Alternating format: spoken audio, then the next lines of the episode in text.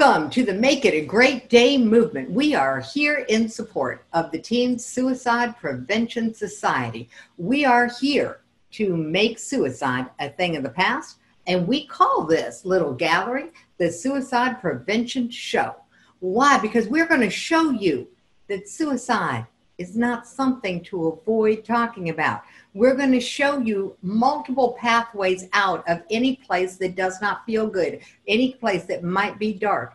Why? Because if you know there's a path out, you will not get to a point where you think the only way out is to take your own life. See, we know suicide occurs in isolation. We know that suicide occurs when that's the best option you can see at the time. Our whole goal, make sure you know there are other options. So here's the deal. Our next speaker, he's going to be up here in just a second. I'm moving my picture out of the way, is Scot Conway. He's a martial arts grandmaster. We're going to be talking about this whole concept on falling and getting back up. But I'll tell you the reason why I invited Scot to come and speak. One, he's one of those people who writes more than I do, so I want to find out some of his secrets. And the other is that he's one of the most gentle souls. And I didn't expect that in someone who practices as many different martial arts as he does. So without further ado, hey, Scot, let me see if I can find you. I know you're in here somewhere. So I've got you unmuted. No, I can't either. You're going to have to turn on your video. You're going to have to turn on your microphone. There you are. Oof. Oof. It is magic, isn't it? I mean, imagine this. It hasn't been all that long ago. This wouldn't have been possible. We'd have had to be taking on airplanes and going to different places. Yep, and I can't tell you how excited I am to get to join you for something in support of suicide prevention. This is magnificent for me.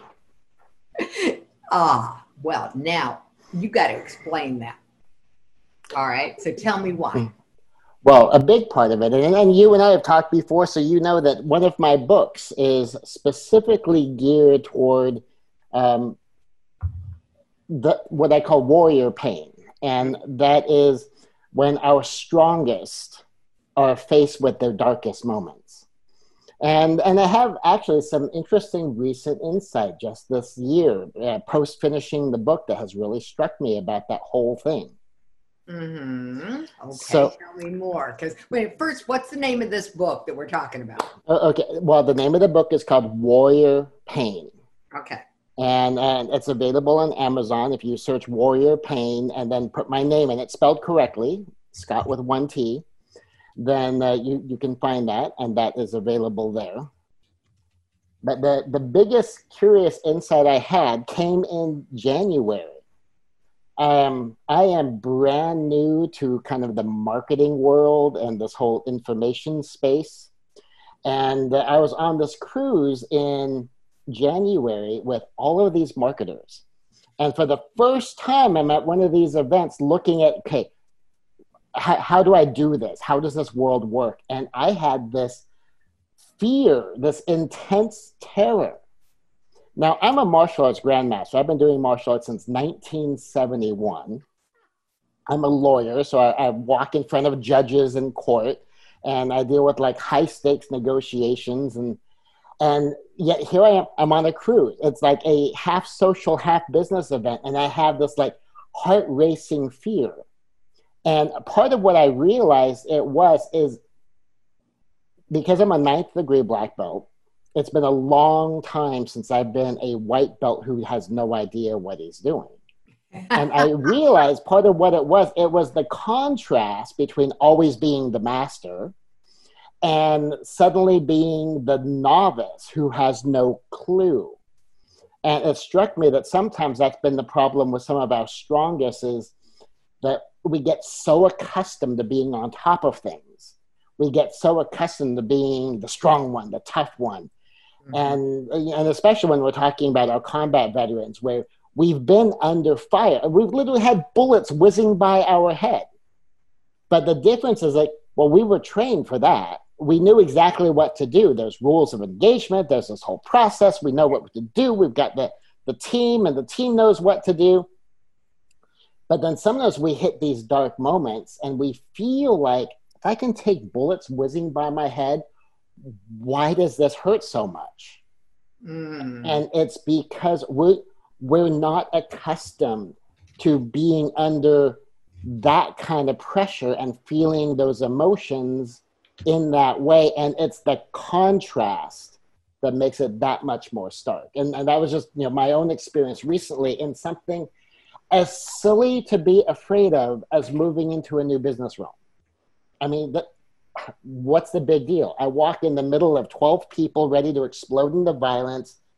My heart rate doesn't even go up. I'm on a cruise, scared half out of my mind. What the heck is that, right? Since that's where we met, you know, it explains a lot. I had no clue, because you were really a fish out of water, even though we were on the water. Mm-hmm. All right. So how'd you get over that?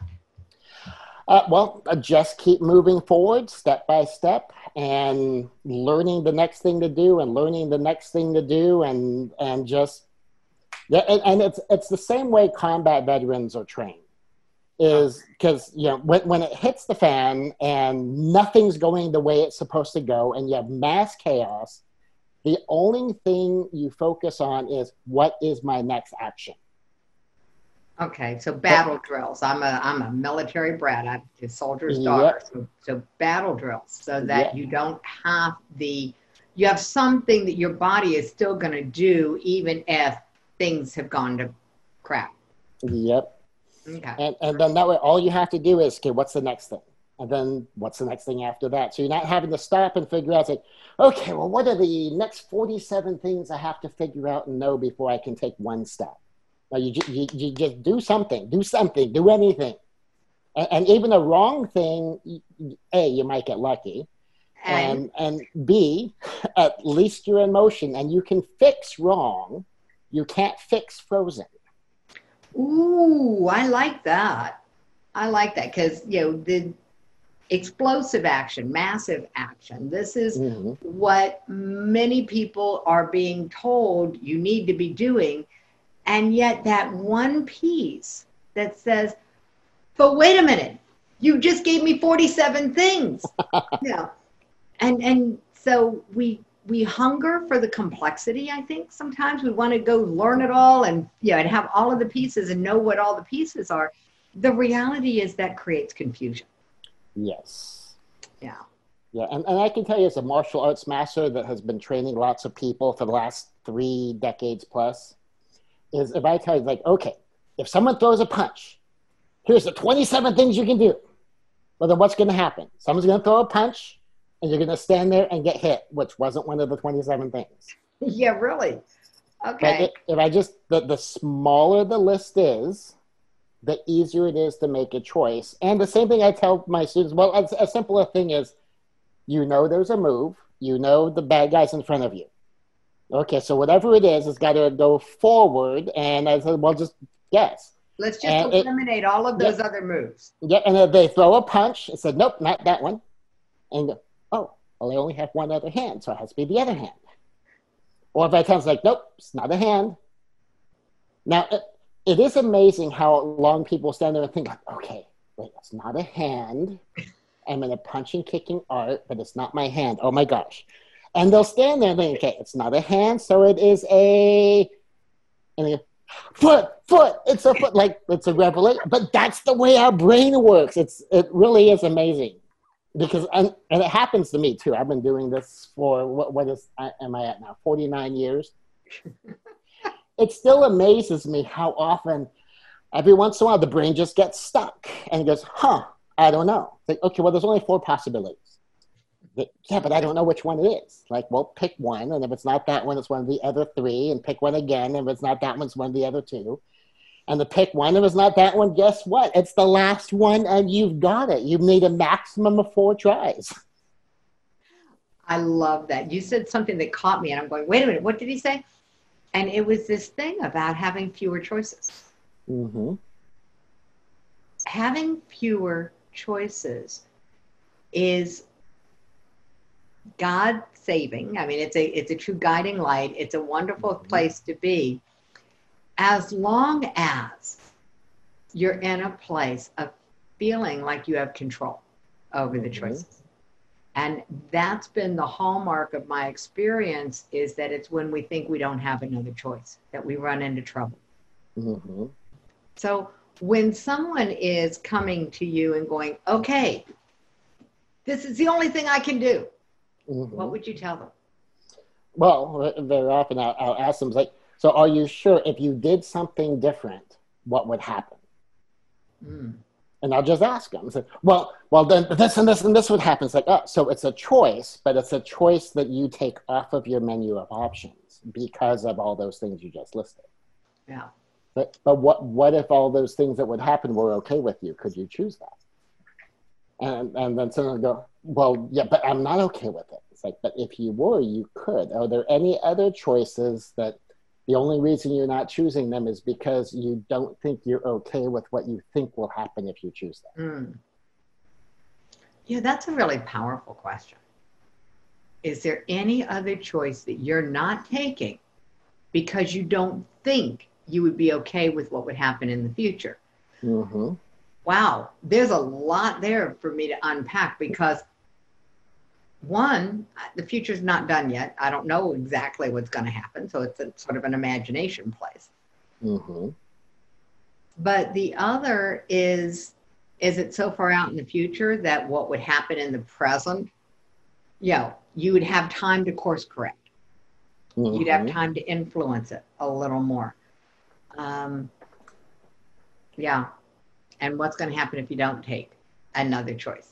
You know, if you're so miserable with the only choice you see, then you're setting yourself up to be miserable. Yeah, the I have to, but I can't paradox. That double bind is crazy making. Ooh, I have to, but I can't? Oh, boy. Okay, so we went into language earlier today. So I can't. And that, you know, I have to, but I cannot figure out how. Yeah, I mean, it's like, Yeah, because there's tons of places where people say, well, I have to do this, but I can't do this, but I have to, but I can't. And, you know, and anytime if you double bind yourself, there's always a way out. I mean, I personally love it when I double bind myself, because if I'm the one who did it, I can undid it. But now every once in a while, though, honestly, we get double bound by forces outside of us. And when that happens, and sometimes we need to take an extra step back. And we need to take a look. I'm sorry, for anybody listening on the podcast, what you missed was Scott took a step back, totally forgetting he was tethered to his computer by his earphones. So that was a great recovery.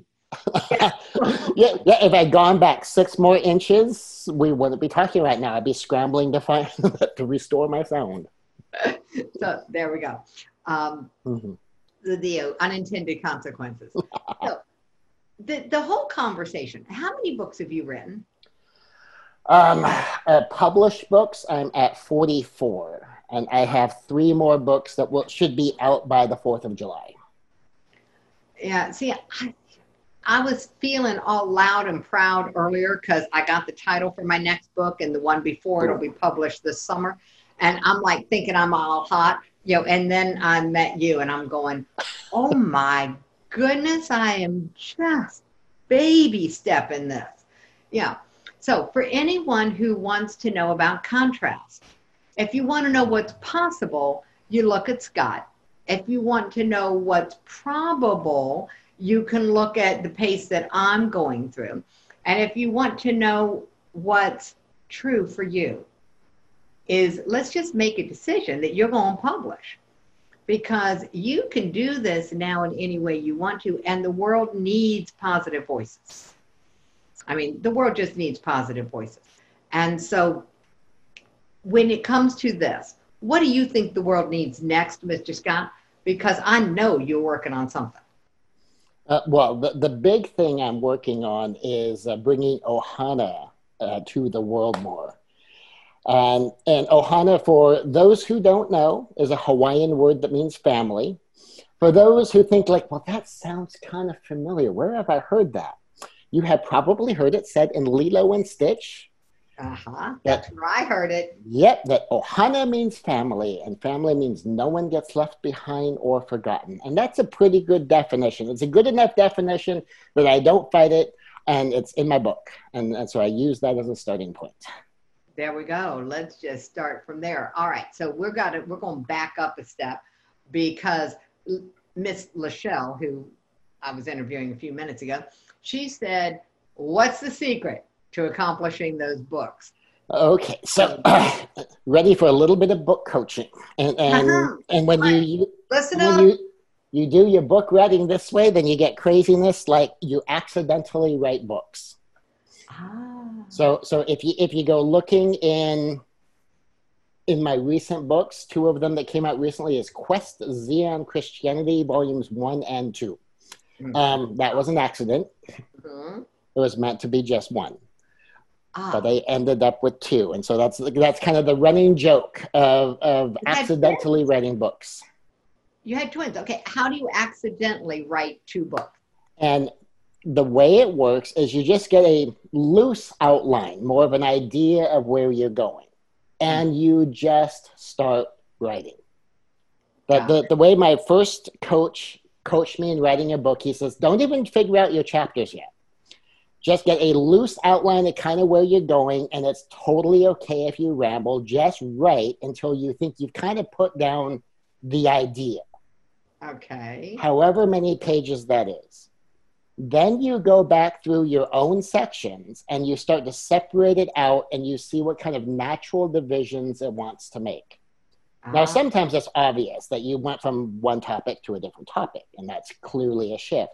Sometimes you realize like, oh, well, I've got like these 12 pages of manuscript, which at book size is going to be like a 25-page chapter. Okay, that's going to be too much. That's going to be something I need to chop in half, and you'll sort through it and you figure, okay, so what can go one way, what can go the other way. And when you start to let it self-organize, and you'll also see, okay, where are the gaps? I'm like, oh, okay, so I've got this block here, and I need something to bridge over to this part. And then you start filling in where your gaps are. Okay. And then you expand on certain pieces and elements. And you just go. And kind of like I said earlier, is you can fix wrong, but you can't fix frozen. If I'm sitting in front of my computer and I've got a doc file open and I've typed nothing, there's nothing to work with. If I type a bunch of junk and I can't use any of it, at least I have something to work with. And the ideas I can't use often then become the platform for the ideas I can use. Because even when I'm reading, like, I've had things where I've had this 10-page chunk and I'm going, yeah, I can't use any of that. But then I look at it and say, okay, why can't I use this? Well, it just does this and this and this. Like, so how would you make it better? It's like, well, it needs it. Okay, well, good. Now start over, because now your brain already did a brain dump. You got to look at it. You even realize, okay, that's no good. How do I make it good? Ah. And if I had never written the throwaway pages to begin with, my brain wouldn't have a platform to then level it up to the thing I can use. Mm-hmm. That makes perfect sense. So there you go. The short answer is right. And then course correct. Just start with the broad strokes. I loved that idea. What's the general idea of what you're doing? And I'm going to be bluntly honest, it's the opposite of the way that I do it, people. So maybe you really can't do this wrong. That's sort of my thinking in the world, is that you cannot do you can't do your life wrong. So you can't do your writing wrong. But yeah, mm-hmm. I like that. I'm a big fan of process, even if I don't use them. I'm just a big fan because it helps you organize your brain. Mm-hmm. Yeah. So I'm just really super excited because your project that you're working on, and I did just put the post for the, actually I'm getting it right now. Sorry. I was in the middle of that when you were like saying something I wanted to comment on. So that happened. So let me get this. What is this about the culture of community? because the Ohana Way is we're all family, and you have expanded that out dramatically. Oh, yes. The Ohana Way, shaping the culture, community, and it just begins with this Hawaiian ideal of family, and the fairly obvious idea, and that is we don't have to be related to be related. And so, even when I was growing up, my mother built Ohana kind of on our street, and so it wasn't Maureen's mom; it was Aunt Lisa, Aunt Jordan, Uncle Bruce, Uncle Mike, and all of the kids were treated like cousins. And so we had family rules. And even when I was older, it's still family rules at the house. Like, you get to be a guest once, and we treat you like a guest. The second time, you're there as a friend. The third time, you're family. You know the rules. It's just and you just go do stuff. And so we give you two times to get used to the Conway house, and now you're family. And that's just kind of the way we roll on that. And Ohana, besides the basics of the idea of family and no one gets left behind and no one gets forgotten, we also talk about hero, villain, victim. The hero is the one who makes it better. The villain is the one who makes it worse. And the victim is the one for whom it is made worse. Oh, okay. So say that again, because that was a way I've never heard that expressed before. Okay, so hero, villain, victim. And so this is just a framework when I'm troubleshooting. The hero is the one who makes it better. Okay. The villain is the one who makes it worse. Okay. And then the victim is the one for whom it is made worse. Got it. Okay. And say for you and I, for instance, if we had a problem, and let's say that you did something I didn't like, or actually, let's even rephrase it. I think you did something that I didn't like. And you may have no idea because you didn't actually do it. But someone told me, well, Jackie did it. And they might even have been truthful. They were just talking about a different Jackie. Oh. Yeah, and so now I'm mad at you. And I can have a talk about how you're bad and how you're wrong. Well, ultimately, if there's a problem, do I want you to help me make it worse? Or do I want you to help me make it better? I want you to help me make it better. That means it's an invitation to be a hero. Yep. And so my ultimate goal is to recruit you as hero. Why would I open the whole conversation with the you're a villain, you're a villain, you're a villain? Because A, I'm not solving the problem, but B, I am actively working to convince both of us that you are the opposite of what I'm actually trying to get you to be. Okay, so good. I'm glad I'm not confused, because I'm confused. I'm confused because that's confusing. It is. It's exactly backwards. And how often do we as human beings do stuff exactly backwards? Oh, yeah. Okay, so I get accused of asking for what I don't want. We call it complaining in my household. So if you're complaining, you're actively asking for what you don't want. And that's what it sounds like. If I'm complaining or angry and I'm talking to you about, somebody done me wrong song, kind of refrain, I'm not asking you to make it better. I'm just accusing you of making it worse. Yep. And here's a big thing. People say, but if Jackie really did something wrong and isn't she the villain? Say, well, no, I love Jackie and I want her on my side. We are partners. The villain is the problem, and she and I are going to gang up against this villain. It's me and Jackie versus the problem, and when we team up, that problem stands no chance. Got it. That's a wonderful way of looking at it. So a pause button that says, if I think someone did me wrong, what's the problem I now want them to help me solve? There we go. I can do that. We're going to circle back around it because this is a really good conversation. So I want to let people know, I'm not ignoring the chat. I know we got questions there, but I want to stick on this conversation for just a minute. So moving into this space where you understand that the person who makes it better is the hero, person who makes it worse is the villain, and the person who it has gotten worse for is the victim. This makes it very objective. You get to not guess who you are in the story. Now there's always the person who accidentally makes it worse. But yeah, you get, yeah. So would you tell me about that? Because that's I've been known to accidentally make things worse. Well, and I always assume people are unintentional about making it worse. I like that. I just always assume people are unintentional. And that it's not the person who made it worse. It's the problem that makes it worse. Got it. Now, the problem may have gotten to me through you, but you're not the villain. The problem is the villain. And here's part of the power, how you can tell. What if I had that exact same problem, but with a different person? Oh, you'd have the same problem. I'd have the same problem. Okay. What if I have you, but we don't have the problem? That's a possibility. I could do that. So therefore, doesn't that tell us that, well, then the problem's the villain? Because no matter how the problem got to me, I wouldn't want the problem. You can't be the villain, because if we didn't have the problem, nothing would be worse.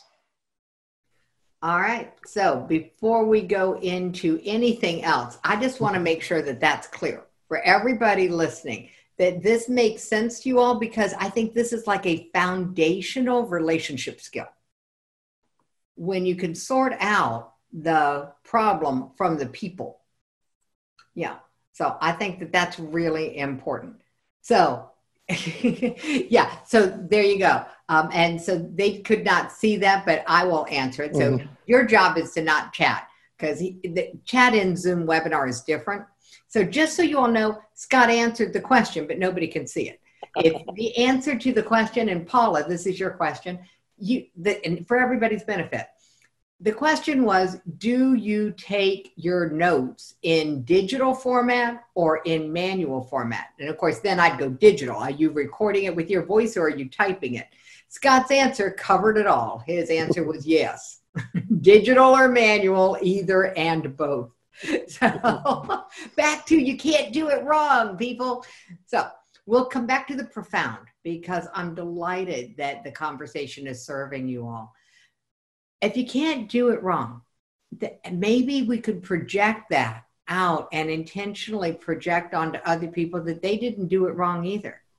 And then we can just say, what's this problem that I don't want? So let's fix it. And we take all the personality out of it. It's a very objective. Yeah, and that's fundamental of Ohana, because if you and I are having a challenge, and I'm Ohana, I'm family, how do I want you to come to me? Do I want you to ascribe negative motives to me? Or do I want you to assume you're my Ohana, your family, of course I love you. Of course I wouldn't hurt you on purpose. I'm not sitting and going, how can I really mess up Jackie today? I mean, I'm not doing that. Now, I may end up doing something that really messes up Jackie today. I mean, like what if I had my times all wrong and I didn't make the conversion on time zones, and it's time for me to start, and you can't find me, and Katie can't find me. Well, I kind of messed things up for you a bit. But I would trust that you know my heart, that, okay, I don't know what happened to Scott. I know he's not doing this on purpose. Maybe he's having a tech problem. Maybe he's having a time problem. Maybe his internet crashed. I don't know. But you're not going to assume that I sat around going, I've got a scheme to mess up Jackie. I hope this really annoys her. So that's how I'd want people to come to me. So, I mean, Golden Rule 101 says, well, then, therefore, if someone's your Ohana, if just trusting in people's humanity, I'm going to come to you the way I would want you to come to me. So when Ohana's hard, Scott. And it does get hard sometimes. There are moments when Ohana's hard. And I didn't realize how hard it would be until I was working on something that I called the Four Truth Path out of Shouldville. And my four truths were: no money I've ever spent was wasted, no time I've ever spent was lost, no word I've ever read was useless, and no person I've ever met was evil. And I got pushback from two different groups. The first group that gave me pushback was the positive psychology world, that allowed me to remember my own training, that the word no is not heard in the subconscious mind. So basically, I was reinforcing what I wanted to tame in my elephants. The other people who pushed back on me in a big way, were the people who absolutely knew in their bones that they had met people who were evil. And so I rewrote, and it became the Four Truth Path out of Shouldville.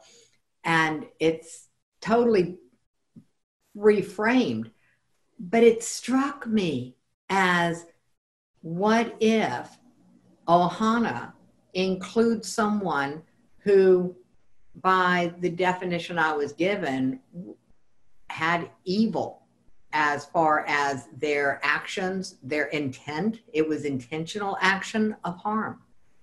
What do you do when Ohana's hard?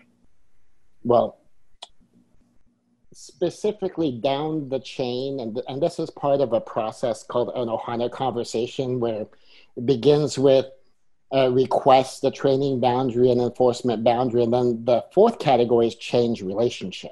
Mm-hmm. And then in there's like four levels, and the bottom one is to end the relationship. Got it.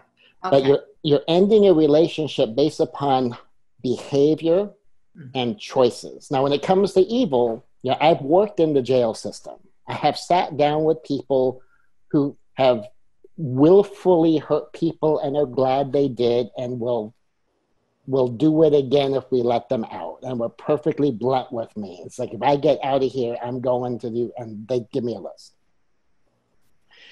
So I've seen evil. I've sat down across the table and looked evil in the eye and had evil flat out tell me that they're glad they did it and they would do it again, and they will do it again. And sometimes you're related to somebody like that. So they're like, you know, by blood and or marriage, they're literally Ohana. And you have to craft whatever relationship you have to take that reality into account. Okay. And this applies at scale, because anyone who has a behavior they claim, whether it's a subtle behavior or an objectively evil behavior, the problem is the behavior. Now, what I will say about even the most evil person I have ever met is everyone has good in them. And a curious thing I've run into is, even the most evil people still see themselves in some way as either a good guy or really not that bad.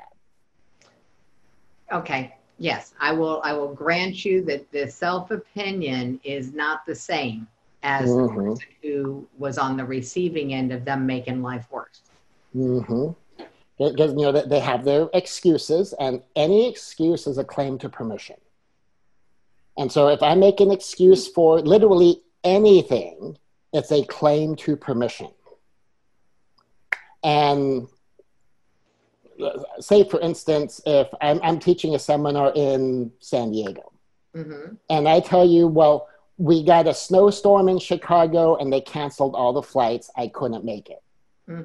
Okay, so I made my excuse. I'm snowed in Chicago. Does that give me permission to not be in San Diego the next day? No. Well, I think most people would say, well, yeah, how you can't get from Chicago to San Diego overnight. But on the other hand, if I said, like, well, I got stuck in Los Angeles because they canceled my flight, so I can't make it tomorrow. You go, okay, you're 2 hours away, and there's like 12 ways to get here. So you can make it a claim to permission to not be on a canceled flight, but you can't make a claim to permission that you can't make a 2-hour drive in 24 hours. I mean, the only thing that I probably couldn't do is walk in 24 hours, but there's buses and there's trains and there's, you know, other flights and rental cars, and hey, I could call San Diego and someone could drive up, pick me up, and take me down there. I mean, there's so many ways to accomplish it. And so when someone makes an excuse for why they did an act, they're saying, well, I should have permission for that behavior because of. And then closely related to that is what I call the justification, which means that, well, I'm right for having done it. So to make just because of, and then they have the because of. Yeah. And then closely related is a rationalization, which means, well, what I did makes sense or is rational because of. And so you have rationalizations, justifications, and excuses, and that's kind of how I define them so that we can kind of understand what we're doing. And if we get that, then we can begin to see what we're doing. It's like, am I trying to make it sound like I'm actually doing the right thing? That's a justification. Or the logical thing, that's a rationalization. Am I claiming that I should be excused, the claim to permission from an excuse? And listening to that when other people do it. Now, what I will also call an excuse, rationalization, and justification is it's claiming the behavior. And so when it's claiming the behavior. And part of the claiming of the behavior is if I tell you I get snowed in into Chicago, and that's my excuse for not being in San Diego, that I'm telling you, anytime I get snowed in Chicago, don't expect me in San Diego. Now, if, say, for instance, so we take that example, and I use some other excuse, like, well, because of this thing that happened to me in the past, that's why I did this thing to you in the present. Mm-hmm. The question I would always follow up is like, so are you telling me that since your past won't change, that I should always expect this behavior? Because if I should always expect this behavior, then that means we need to like alter the dynamics of this relationship because that behavior is not acceptable to me. You know, it would certainly clean up a lot of static in a relationship to have that kind of clear conversation. Mm-hmm. Yeah. Yep. So, yeah, this expectation of it's based on the past can't change, so I would rationally expect you to always do this. Ooh, mm-hmm. I'm in trouble. Okay. The key to change is awareness. So now mm-hmm. that you are bringing this to light, I'm realizing that there's an uncomfortable awareness that's coming up for me. Anybody else feel squirmy, you don't have to put that in the chat. So the value of this conversation, Scot, is the perspective that you bring to it. The idea that we are not victims, as in that's who we are, but we may be the victim in this particular story, in this particular mm-hmm. way, because of this particular result. And it's just, this is the story. And then if somebody tells us that we can expect them to continue to make this particular problem worse, mm-hmm. we can then stop arguing with reality, start accepting the who they are, the how they are in the relationship, how it is, and adjust. Mm-hmm. But without those twins, the awareness and the acceptance, without those, we can really get stuck mm-hmm. in a role and think we don't have a choice. That's amazing. I like it. Yep. And I'll tell you, two traps we have is when we lock ourselves into this idea that we have no choice. Mm. And then the other trap we run into sometimes is this idea we have too many choices. Either one of which is a psychological trick our brain plays on us to keep us frozen. Aha. And I like it. And there's a lot of reasons for that. And so long as we recognize, regardless of which side we're doing, is the moment we feel frozen and the moment we feel locked in, that is our warning that, okay, my brain is playing a trick on me. Oh, you mean it's not the other person? Nope, it's my brain playing a trick on me. Aha. Because the moment I think I have no options, chances are I'm just not seeing something because my brain is conditioned to not see the options. I don't want to take responsibility for it. Okay, whoa. Say that one again. It says, my brain is conditioned to not see the options. I do not want to take responsibility for it. Oh, give us an example, Scot. Okay. Well, I'll use a financial one, since so many of us are struggling with some of the stuff during COVID. So if I look at my business and go, well, I can't do this because of that. And it could be any of this and any of that, but I'll use me in particular. So if I'm trying to launch a business around the power of Ohana, and in the last 2 or 3 weeks, man, have I seen the need for it. But it'd be easy for me to sit around and go, yeah, but you know, I've never done that before. I don't know how to do that. How is that going to work? There's no way. I can't do that. I don't know how. I've never done this before. Everyone who's ever worked with me in the past, except for Virginia, has always been big on promises and at zero delivery. And I tell all of these stories about why I can't do it, why it won't work. Mm-hmm. What I'm actually, you know, saying, that version of the story is there's so many options, and these work for everybody else, but none of them work for me.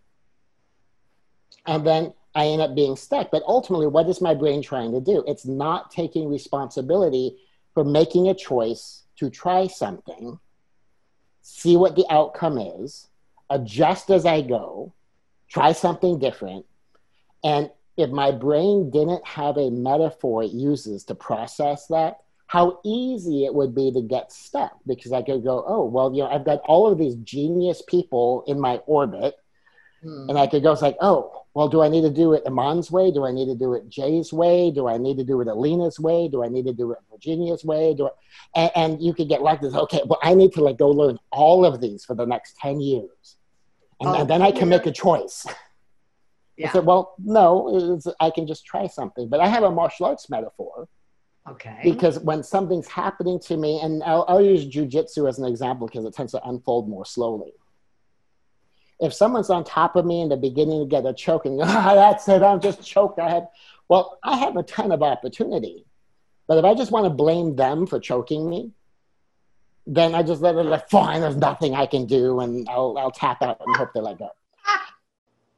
But if instead I'm going, okay, well, you know, how many escapes do I have from this move? How many ways do I have to adjust the position? And it may begin with like, I don't know, I can't see anything from here. But if I have an instructor off to the side, and I was like, can you see anything from there? I could even ask my training partner, like, what am I supposed to do from here?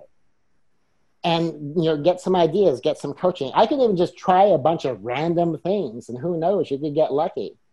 I mean, one of the funniest self-defense things that I heard of is this white belt in one of my friend's studios had a bully like in his face, and he did what's called a one-step start, where you step back and it's a low block, and you step in and it's a high punch. It's meant as a setup for a drill because, I mean, you're literally stepping back and showing the person, okay, this is the hand I'm going to punch with, and here it comes. Well, as it worked out, this bully, when he stepped back, it was going, what the heck? What are you doing? And then stepped in and punched him, bam, punched him in the nose. And the bully was taken aback so much by surprise that his victim would even do anything. He literally got punched in the nose by a punch he saw coming from 5 feet away. So sometimes you can do something that's completely inappropriate to what you would think the circumstances are, and it works. Because he knew, well, if I do nothing, I get beat up. If I do something, I probably get beat up, but maybe I don't. And you know, so I'm doing a webinar this Tuesday. I'll probably have a few more. I'm doing a course launch next month in July on the 16th. Is it going to go well? I have no idea. I hope so. But if it does, fantastic, I've got a path. What if it crashes and burns? Well, then don't do it that way again. And I've learned a lot of lessons, figured some things out, moved forward before. Mm-hmm. Because we know in business in general that the average decamillionaire, the average person who makes it big in business, went bankrupt either 3 or 4 times on average on their way there. The key is you don't fail the exact same way 2 times in a row. Ah, that's a good key. So, and if you do fail exactly the same way more than 1 time in a row, it's time to get help from somebody to look at what you're doing. Mm-hmm. Yeah, there we go. Okay, so get another perspective. But I think you're right. I don't think we ever fail exactly the same way twice. So I am looking for something because you gave a gift and I found it. And I am super, super excited for this. This is something that blind spots. And when we started this conversation, I wasn't really sure we were going to be going here. But you absolutely identified, without even intending to, some of my blind spots about some of my relationships, these concepts that this is a role, but it's not a role like I'm assigned it. It's just who I am in the story in relationship to this particular problem. Mm-hmm. The next problem, I could be in a different role. It's still a problem story, mm-hmm. but this time, I was the one who got made worse for, so I'm the victim. Next time, I might be the one who makes it better. I could be the hero. It's still a problem story. Problems happen. Who do you want to be in the story? Yep, and I always want to be the hero. And even if I am the victim, and think about every superhero story we've ever seen. There's always someone in trouble. Stuff is being made worse for them. And what does a hero do? You go save the victim. Yeah. Okay, so if I'm the victim and I'm the hero, well, then what do? I swoop in and I save myself. From what? Not the person, from the problem. And how do you save someone from a problem? Is you solve the problem. There we go. Now, if I had my way, I'd have you and Caesar in the same room, because problem is one of those words that he was trying to get us to take out of our vocabulary. And reframe it because that's his jam, is all about words. Your jam is all about what's the metaphor that's going to move your mind off of stuck. Mm-hmm. That's the metaphor that's going to move your mind and melt the frozen. I'm going to go with alliteration here for you. Oh. That's what I'm hearing from you. The martial arts metaphor mm-hmm. that's going to move your mind and melt the frozen. There we go. We're going to get a lot of M's into this. Why? Because it's fun to do this with you. Mm-hmm. Cool. All right. So what do people need to know about your gift for them? Because I want to make sure that you can explain it while we have time. Okay. Well, here's the short version of the leader and the blind spot. If you have influence with other people, mm-hmm. you are a leader. Now, if you are in charge, you have a leadership responsibility. Okay. If you are not in charge, but you have influence, you have a leadership position. And you know, part of what I say from my point of view, everyone's a leader. When I have one of my 4-year-old kids from my karate class come up and say, can we do 2 hand strikes on you? They are exerting leadership. They have made a decision and they're trying to create an outcome. And whenever I say yes, and I have a habit with the kids, I'll say yes unless there's a reason I have to say no. Because I am cultivating the leader in them. Mm-hmm. So my view is we're all leaders. But if you have the responsibility of leadership, if you're a parent, if you're a manager, if you're a supervisor, absolutely responsibility level. And then blind spot is the things we don't see. And so in leader blind spot, when you're leading people, there is a key blind spot that we all have that manifests differently, that we tend to not realize is the blind spot. Now, I'm not going to summarize a 10-page report in 2 minutes. There we go. But if you jump into the report and you see what it's talking about, you'll probably have a, oh, yeah, I do that. I guess I never thought about that as a blind spot. I thought about that as somebody else's problem. Uh-huh. Okay. There we go. Blind spots disguise themselves as somebody else's problem. Very often, yes. And I'll tell you, the biggest problem with blind spots for myself, and this is generally true, is a blind spot robs you of your power. Ah. You have the power, but you're blind to it. You can't see it. And once you realize you have this blind spot and can see it in action, when something's going on, you go, I know what's going on. That's that blind spot again. And you may not see the car when it's there, but when you hear a horn honking that's invisible, you know there's a car in the blind spot, right? Yeah. Same thing in life. You may not see it as you begin in motion, but there's certain telltale signs. And as soon as you realize that's going on, you go, oh, I know what that is. That's that blind spot again. Now I can catch it, and now I can do something about it before I have a car crash. When you know you have a blind spot, you can look around it. Instead of trusting your mirror, you can look over your shoulder. So knowing that you have a blind spot is a very useful thing.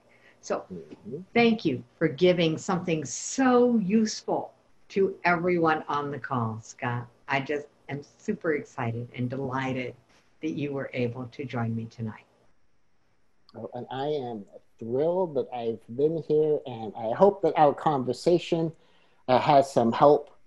And I'm sure even if we had a discussion about words and vocabulary that we would come to an agreement, because I'm very specific in my definitions. Yeah, you are very specific with your definitions. And so let's just play with definitions. I'm going to be specific with mine. We have at the maximum 5 minutes. So I have a question. All right. What do you wish I had asked you? Well, since I am here to serve, what I'm glad you asked me is anything and everything that you would like to know. What I will like to add in the last 5 minutes, asked or not, definition of problem and challenge. To me, the definition of a problem means something bad will happen if I don't solve it. Ah. The definition of a challenge is something good will happen if I overcome it. Ooh. And sometimes something can be both a problem and a challenge, where I have to do something or a bad thing happens. But part of what I try to build into leadership and building an Ohana, when you can manage all of the problems and when you build an Ohana culture, oasis, harmony, assertiveness, nobility, and aloha, and that's built into your team culture, that pre-solves about half of the problems by itself on autopilot.